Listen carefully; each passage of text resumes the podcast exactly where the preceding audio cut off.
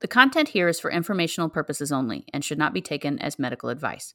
Please consult a healthcare professional with any medical questions and concerns. If you are experiencing an emergency or need immediate help, call 911. In no way does listening, reading, emailing, or interacting on social media with our content establish a therapeutic relationship. I just get so angry. It's hard to sit still. I don't want to be this way. My brain just feels all scrambled. Hello and welcome to Scrambled. I'm your co host, Chad Douglas. And I'm Nikki Shields. This is episode 29, and this is another back to school issue. In fact, it's a continuation of the last one we did. This is Unexpected Coping Skills Part two. And the reason this is part two, um, I guess we should stop you. And if you haven't listened to part one, go listen to it first. That is kind of mine and Nikki's ideas, more so Nikki's, uh, since she's the professional uh, therapist there. I just I live in a, parent with uh, of a child with anxiety, so that's my expertise, if you will. We talked about things that can help in a school, certain things you might not think of, like something as simple as chewing gum can cause an, an anxious child to settle down. Um, we talked about the importance of hoodies being kind of a protection when a child gets anxious and gets overwhelmed. They can put that hoodie up, and that's a signal to the teacher and an adult in the room to say, okay, something's going on. But then we thought it would be fair to bring in an educator and say, like, why things aren't allowed or what is allowed, why things are the way they are. And so we welcome Chrissy Cox, who was a principal um, in our local school district. And I bring Chrissy in because she was my son's principal when he was in elementary school. And the atmosphere she showcases of social emotional health is above and beyond anything I'd ever seen before. So I mm-hmm. knew she would be the perfect guest to bring in and talk about this. So welcome, Chrissy. Well, thank you. I'm happy to be here. Well, let's start off kind of generally. How important is social emotional health in the school districts these days? Oh my goodness. I think so much has changed, you know, regarding social emotional uh, well being of of children and staff and just right the world. I mean, like it's a I think everyone's social emotional health is um, has become a priority, especially as we've um, just you know walked through all of these COVID times and things like that. So I always say you can't teach someone whose brain is not ready to learn. So mm. if they don't feel safe, they don't feel loved, they're not going to feel ready to learn. And so the social emotional well being of a child comes before before anything else. I love awesome. that. Mm-hmm. Yeah. Chrissy, our last episode, as Chad summarized, you know, we threw out a bunch of potential mm-hmm. ideas, mm-hmm. you know, surprising coping skills that help kids. And as we walked through that, there were some things that we pointed out may or may not be welcome in a classroom setting. Mm-hmm. And so we want to get your take on that. Um, can mm-hmm. you, you know, having listened to that episode, can you tell us, are there some things you heard us say they're like, no, absolutely not. That's not going to work at school. We should not recommend that to people actually after listening I, I, didn't think that there was anything that you guys recommended that we haven't already tried with students you know at at, uh, at our school.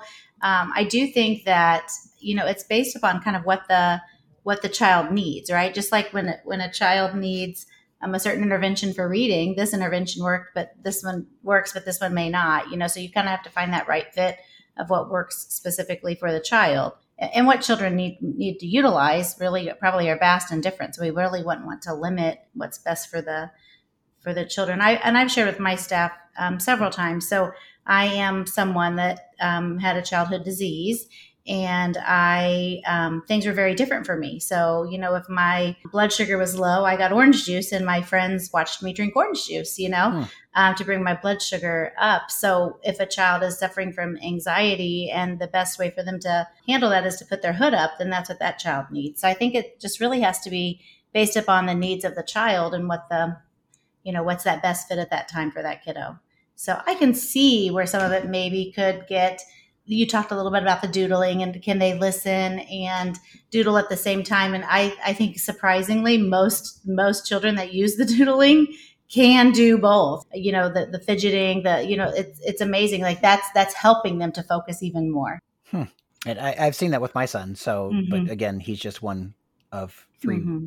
billion people on the planet or 30 billion however many are on this great planet of ours um, on the other side of that chrissy are there any things that you've done or tried that have worked really well that you could give parents and educators that listen to this episode a little advice? Well, I think one of the things that is um, really helpful for children is for them to know and understand why their brain is working the way it is. I think that education, I think one of the most powerful things that we have done with our kiddos when they're dysregulated is, you know, allowing them to, to utilize their coping skills. But when they're regulated, um, we teach them the why behind their brain. So, like, did you know that when this was happening, this is where you were thinking in your brain?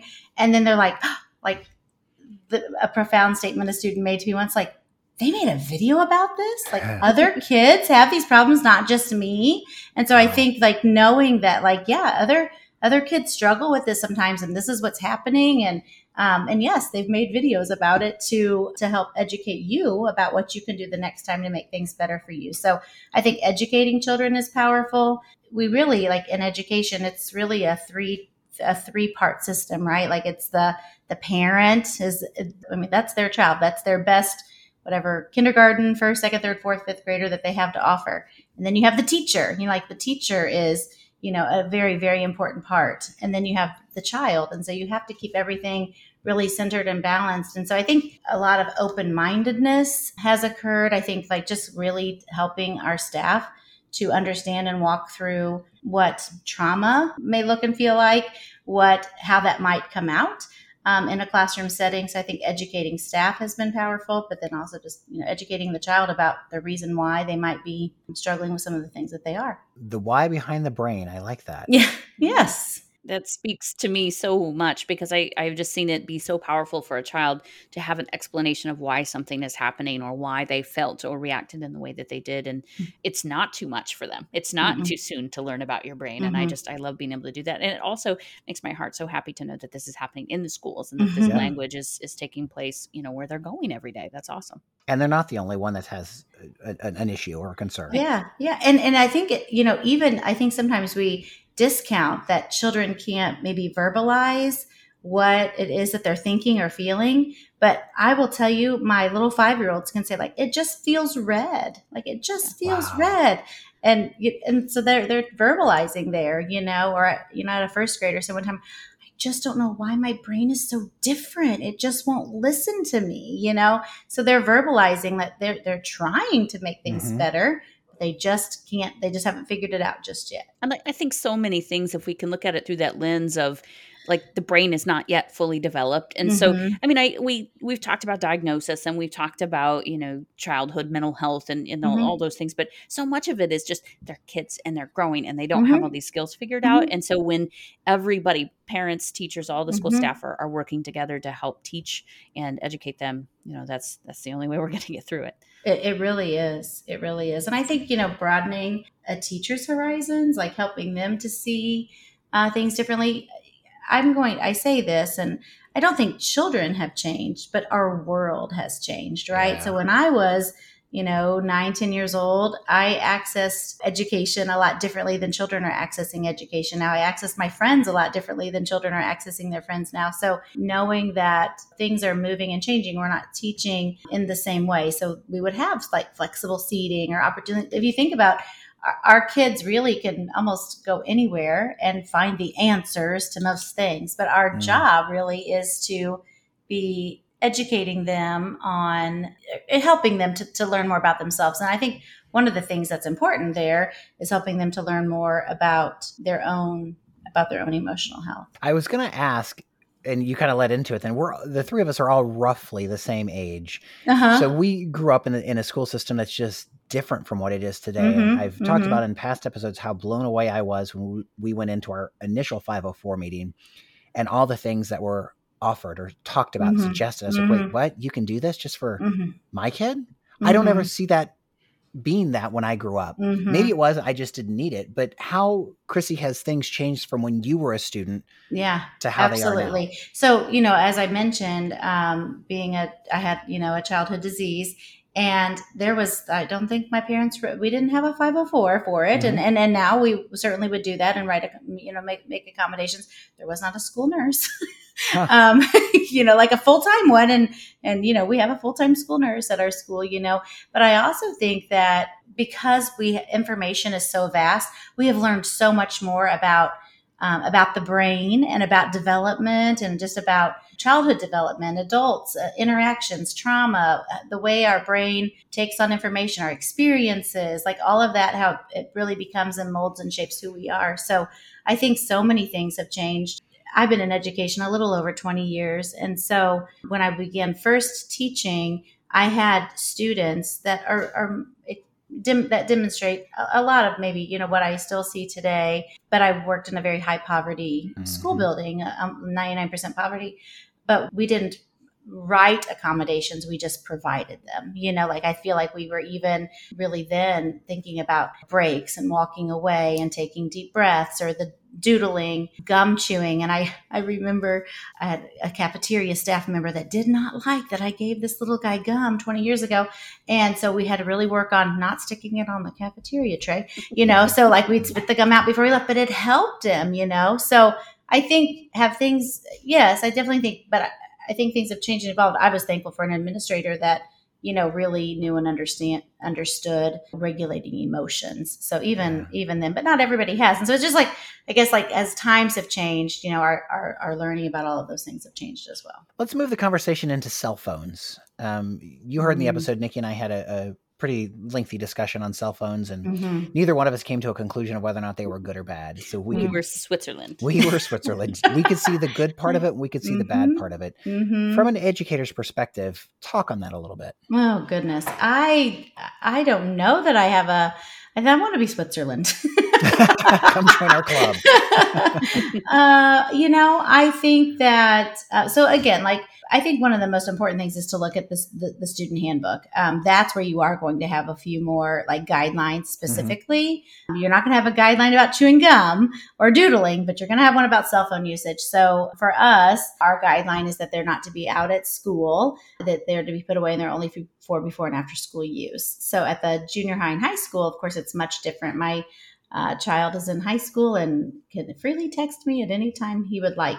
And I think that's a security kind of for him, um, mm-hmm. knowing that, okay, even if I needed something, you know, my, my parents are right there and accessible. So I think as children get older, the cell phone piece can be a useful tool, but we just have to remember everything is, they're tools, not toys, like fidgets, right? They're tools, they're not toys. And so I'm using this tool to help me, you know, refocus and regroup so I can get back to the learning that that I really want to be a part of. So use it as a tool. How about that? That's great. That's great. No, yeah, I love it. I like that lingo a lot. Well, and I think that's really like even with what you were talking about the fidget spinner in your mm-hmm. uh, previous episode, like they they were toys, and so we have to teach children how to use even like the poppets. I have like an auditory issue. I can't stand that loud popping noise, you know. So if I were a teacher, I would say you can use your poppet. Can you try it on the soft side first? You know. So again, like trying to like ensure that I don't lose my mind over the loud side of the poppet but it's a tool and it's a tool to help you to calm down. So, you know, when you are on the soft side, you push as hard as you want. When you turn it over on the louder side, just do those a little softer, you know. So again, use it as a as, as a tool, you know, not a toy. Yeah. So tools do work toys have fun that's, that's yes right yeah and so that i think you know the, those are just like boundaries and parameters that have to be established I, I, think they have to be established in the classroom but they also have to be established by the you know parent or guardian that are supporting the use of those in the classroom when it comes to communication with the parent with the family mm-hmm. how important does that play into what can and cannot happen in the classroom Oh my goodness. I think communication with families is it, it, it is the most important. Um, and I think when there's the lack of communication, then all of a sudden all of these things have happened and the parents are like, how did, what? Mm. Why have I not been, you know, informed of, of all of this? Uh, I could have probably put some things in place or we could have got a, um, an additional counseling session, something we could have reached out to the counselor, those kinds of things. So parent communication is the most important thing um, I would say in all of schooling. And it's pretty easy, right? Like you can rattle off a text message, you can send an email. It doesn't always have to be that phone call that's traditional. And I think the same for for parents. The better your child's going to be so much more successful in the classroom when you have the parents supporting you. So reach out and do those things. If you're an educator, you want those parents um, but I also think that takes takes risk, right? Because these parents, like they, that is their baby, that is their heart walking outside of their body, like that is a, an extension of them. And to you as a teacher, it's one of your students that you love and care about, but it's one of your 25 kiddos that right. you have to make sure that everybody else is. So you know, it it is a little hard because sometimes those challenging conversations you don't want to don't want to hurt someone's feelings or make them feel like you don't care about their child and so but if you if you really want the child to be um, successful, then you're going to ensure that you have that great communication with families. So I have a fun question for you. Oh, yay. Maybe. um, what what are the the requests that you could be classified as pet peeves? You know, the requests from parents or counselors or students that that come to you as a school administrator. You know, we want our kid to be able to do this because of their mental health condition or because of this problem they're having? What are the things that drive you nuts that just make you say, "Oh my gosh"? Yeah, no. I don't know that I have. Uh, we've had a lot of very unique ones. Um, you know, like you know, they they have to have this specific uh, eh, toy and it is a toy you know like it's really not a tool but the parent is having a difficult time telling the child no so then we're the ones that have to tell the child no. So that's happened often you know like they really have to have their stuffed dinosaur in order to go to you know they have to carry that cuddle animal like it, that one happens a lot. It's like oh and i understand that. If it's if it's a tool and it really is what they what they need to help them gen it's gen- generally not um, it's generally a toy and they just yeah. want to show off their toy you know because we do have a rule at school that you know we don't bring toys to school um, because unfortunately they can be taken and you know like not replaced and things like that so if it's a tool it's a little bit different so otherwise i don't think i have any huge huge pet peeves. We did we have had a couple requests that when um, they're like it's too hot or too cold, that really like they they become more dysregulated. So like it's too hot for their child to be outside. Um, that, that they're going to have you know more likely to have a panic attack if they're outside and they get overly hot, or more likely to be you know have a panic attack because they're too cold. Those kinds of things, but. I was just gonna say you, you you could probably write a book on some of the things that that yeah have been requested. They're not, they're not necessarily all like uh, social emotional related, but yes.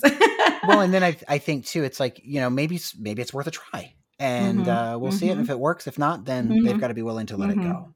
Yes. And I know as a, as a counselor, I've I've had you know, could you write a note to the school that says it's okay that they X, Y, and Z? And my answer to that is most usually no.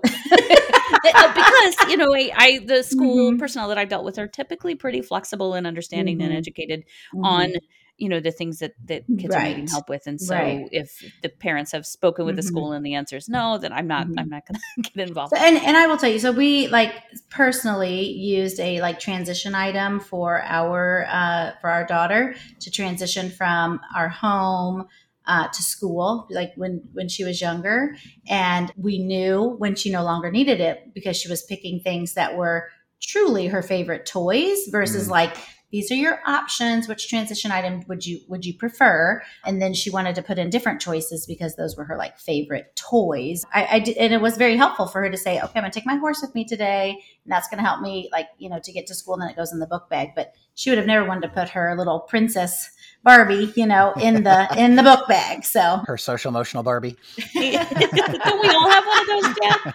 I do not know what you're talking about. I think that is the next trend. yeah, she does so many careers that I'm sure there's, there's, something in there for us. Yeah, yeah. Um, something I wanted I wanted to get into too was the the change of scenery that we talked to. Mm-hmm. And um, gosh, and I, I don't know which path. I feel like uh, Robert Frost here. I'm at, at, at a divide in which which path I want to go down.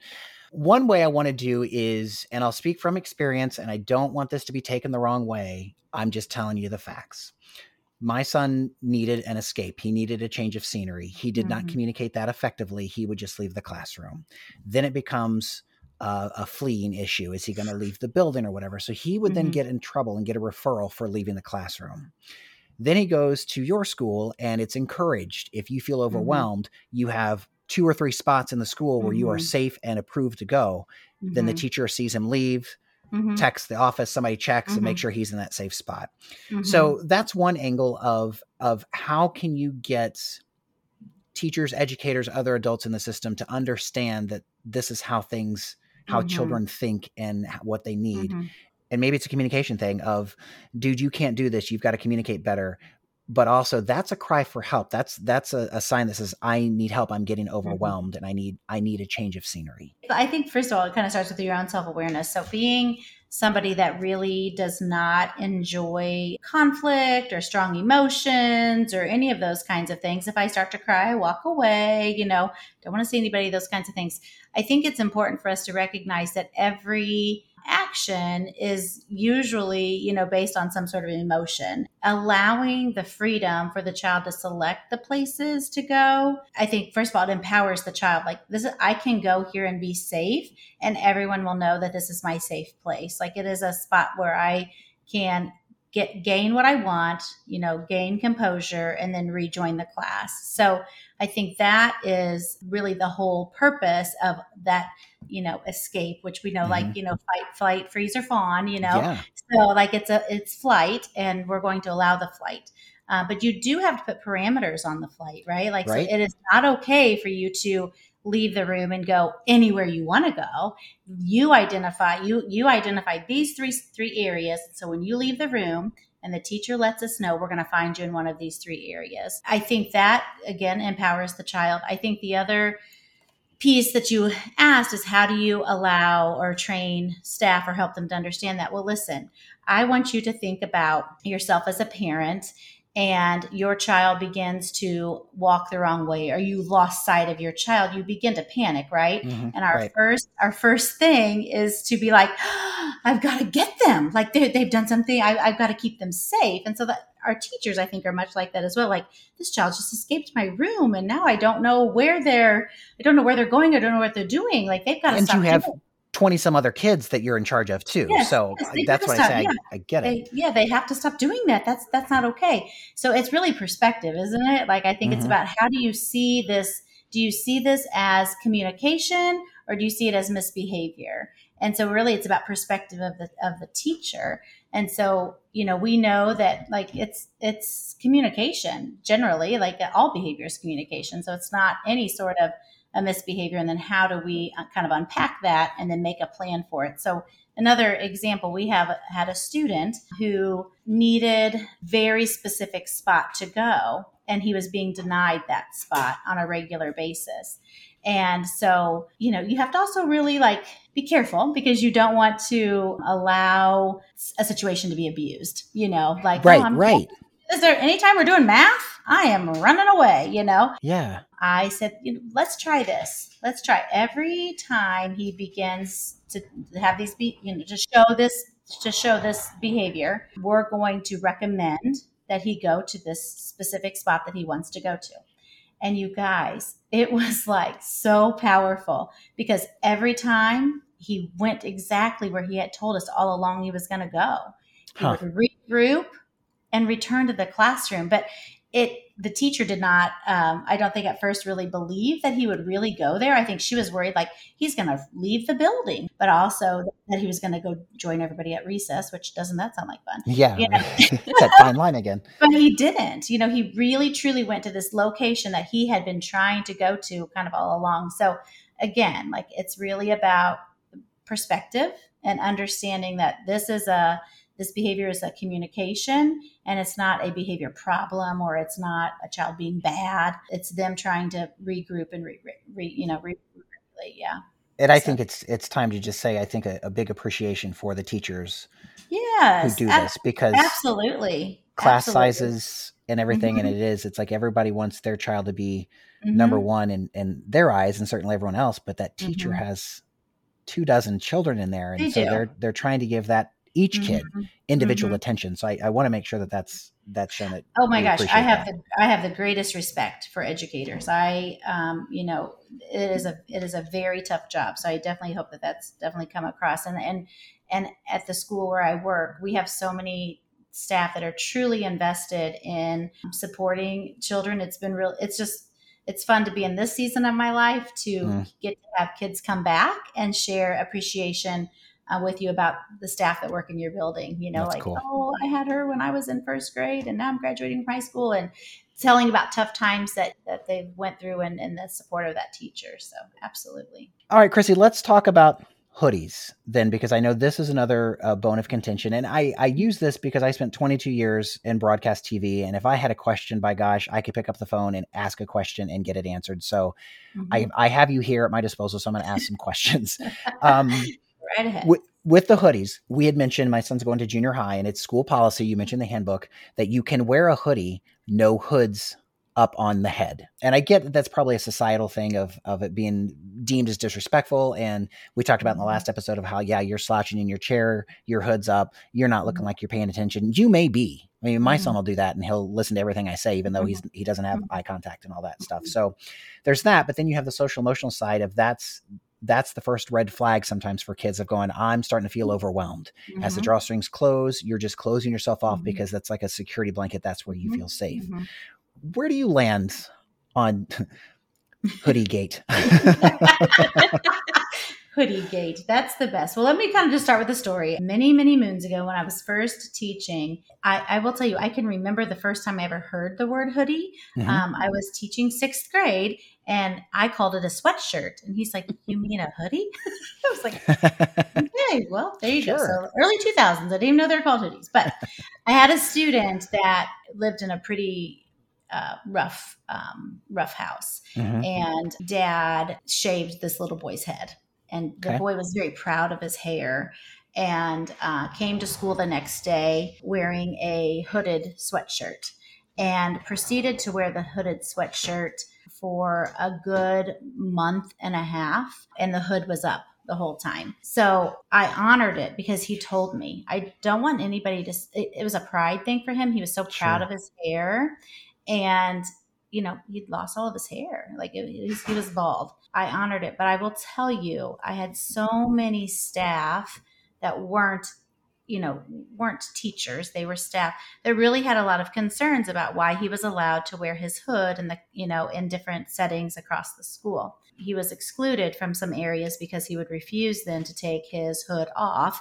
And so he and I spent lots of time together because places would not allow him to come in. I think about that early experience a lot. And I don't know why it was okay with me that he wore it. Uh, you know, I don't think I really thought much about it. Like I didn't think hmm. it was like a socially, you know, like, oh my goodness, you know, it was just I empathized with him and I understood. So when I think about children um, and, and hoods, I do think can come with a very negative, you know, connotation. Like it's can look or appear disrespectful. Mm-hmm. Um, I think about like hats in, inside of a building. I know we have family that really just think you should never wear a hat when you're inside, you know, those kinds of things. So some maybe some older values. But for me, what do you have that is a security for you, right? We all have something that's a security for us. Maybe not always about getting anxious, but I know that for me when I don't have my cell phone on me, I that's my uh, like I, I like to have my cell phone. It's a little bit of a security right. blanket, you know.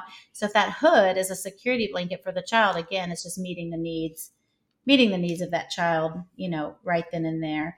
I can can hoodies be abused? Absolutely. I know they make yeah. those really fun ones with all the headphones in them and you mm-hmm. know all mm-hmm. that good stuff, you know.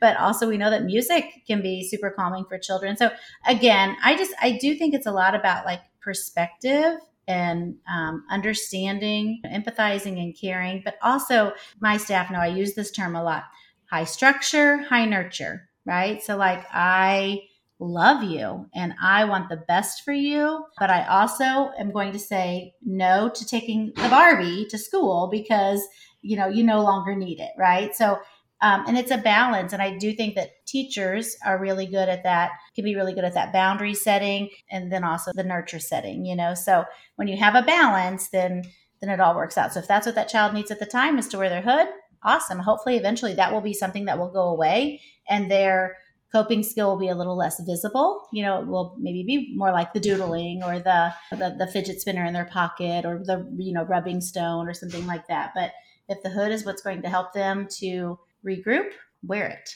And as you get older, you you develop verbal communication, so you can say, "I'm mm-hmm. feeling a little anxious," or work out a, a, a code or a, a, hand signal mm-hmm. or something with a teacher mm-hmm. Um, if mm-hmm. you're not allowed to, to speak. But I, I kind of go back to like, do you want my kid in a hood in the class, or do you want him kicking chairs and throwing things? Right. Which and and uh, you are exactly right. Which would you prefer? Right. One of, one of my favorite things, we adopted our uh, our daughter, and she had some, um, you know, specific school needs. But I remember the school principal saying, "Oh my goodness!" Like when we wrote her 504, he said, "These were just like things that like a natural educator would do to support their children, you know, and and to him, the things that we had put in there um, were much like what we're talking today. Things that really, mm-hmm. music was her big, um, was her big one. And so, um, anytime there was independent work, then she was able to listen to music. And it, her music wasn't, she didn't listen to you know bad music or you know music that wasn't school appropriate. Um, mostly it was just like a relaxation um, station or something like that that she'd be playing through her earbuds. So that was what she needed and helped her to get through her day it helped her to complete her work. And then she didn't have to display other types of behaviors that are maybe a little less unfavorable you know in a school setting. So chrissy if there is a, a policy with the school that says no hoodies no cell phones no music no doodling no gum whatever mm-hmm can there still be accommodations made? Absolutely. And I, I think that's where your your school team comes along and, and you can request anyone can request a 504 for their child if they have an identified need, a healthcare need, um, a mental health need, anything like that. So if that's what's going to be supportive, you know, and support your child along the way, then you know, request that team to meet and just have those things written into, you know, written into a 504 plan um, or if your child has has an IEP, you know, you would would place that there as well. Or a, a, a BIP, a behavior, in, a behavior intervention plan. plan absolutely. Yes, I kind of forgot that well. one, didn't I? There's all kinds of acronyms and stuff. I know. Welcome to education. Yeah, and I, I will throw out if if your child fits that bill. We did do an episode a while back, and I think we we titled it after the Sesame Street of this episode is brought to you by the letters uh, IEP and the numbers five hundred oh four. So you can look for mm-hmm. that where you download your podcast. So one other quick question for you, Chrissy, and then we'll we'll kind of wrap things up. But just out of curiosity, has nothing really to do with this episode per se. But in the state of Illinois, where we all live, the legislature passed a law and the governor signed it where children now get five mental health days in that school year. Mm-hmm. What are your thoughts on that? I think that's wonderful. Um, I, I, can remember, goodness, this I, I, feel like I'm just aging myself, but we had a student, a, a mom, call in about ten years ago, and her child, she she called her child in for a mental health day, and I looked at my secretary and I said, "That is like the world's best mom, like right there, huh. the world's best mom. Like I am so proud of her for recognizing." That today was just not going to be the best day for him to be at school and he needed this mental health day. And now here we have these these five mental health days. I think it recognizes that mental health really is is a real thing right? And that it it does take some time sometimes more than a day or more than an hour to re-regulate ourselves and just give ourselves that break that really that everyone everyone needs at times i think it, it just makes you better and, and, it makes you a better and stronger parent it makes you a better stronger student but whoever's taking the mental health day they're needed yeah. so i love it I used them before it was law too, and and a couple different school buildings, and neither building gave me any kind of guff. There's like, okay, we appreciate yeah. the call. Nikki, is there anything else we need to uh, talk about while we have the educator at our disposal? Well, that's I was just thinking there's lots of times I've wanted to know what a school person would think about some of the ideas we throw out. But now mm-hmm. that we have you with all your wisdom in front of us, I am drawing a blank. we, we, need, a big, we need a big bird cage uh, to, to, lock her in. But I tell you yeah. what, if we can always uh, call on her again, I'm sure she'd be. Uh, oh, happy to, back, to so. yeah, happy to help. I I will. I feel like you know how you just know you have like a gift, and I I just feel like my my gift is to help any child that doesn't feel like they fit or that they're different to show them that they do. And mm, so, oh my gosh, like I, you guys, we all struggle with something. That's mm-hmm. just the world, you know? And so when you can help a child to see that, like, this is, I don't want to say normalizing mental health, maybe that's the wrong term, but we, we all have stuff and we all have to figure out how to get through life with our stuff. You know so. And just a little bit of compassion a little bit of empathy goes a really long way it goes such a long way absolutely you're right so. Mm.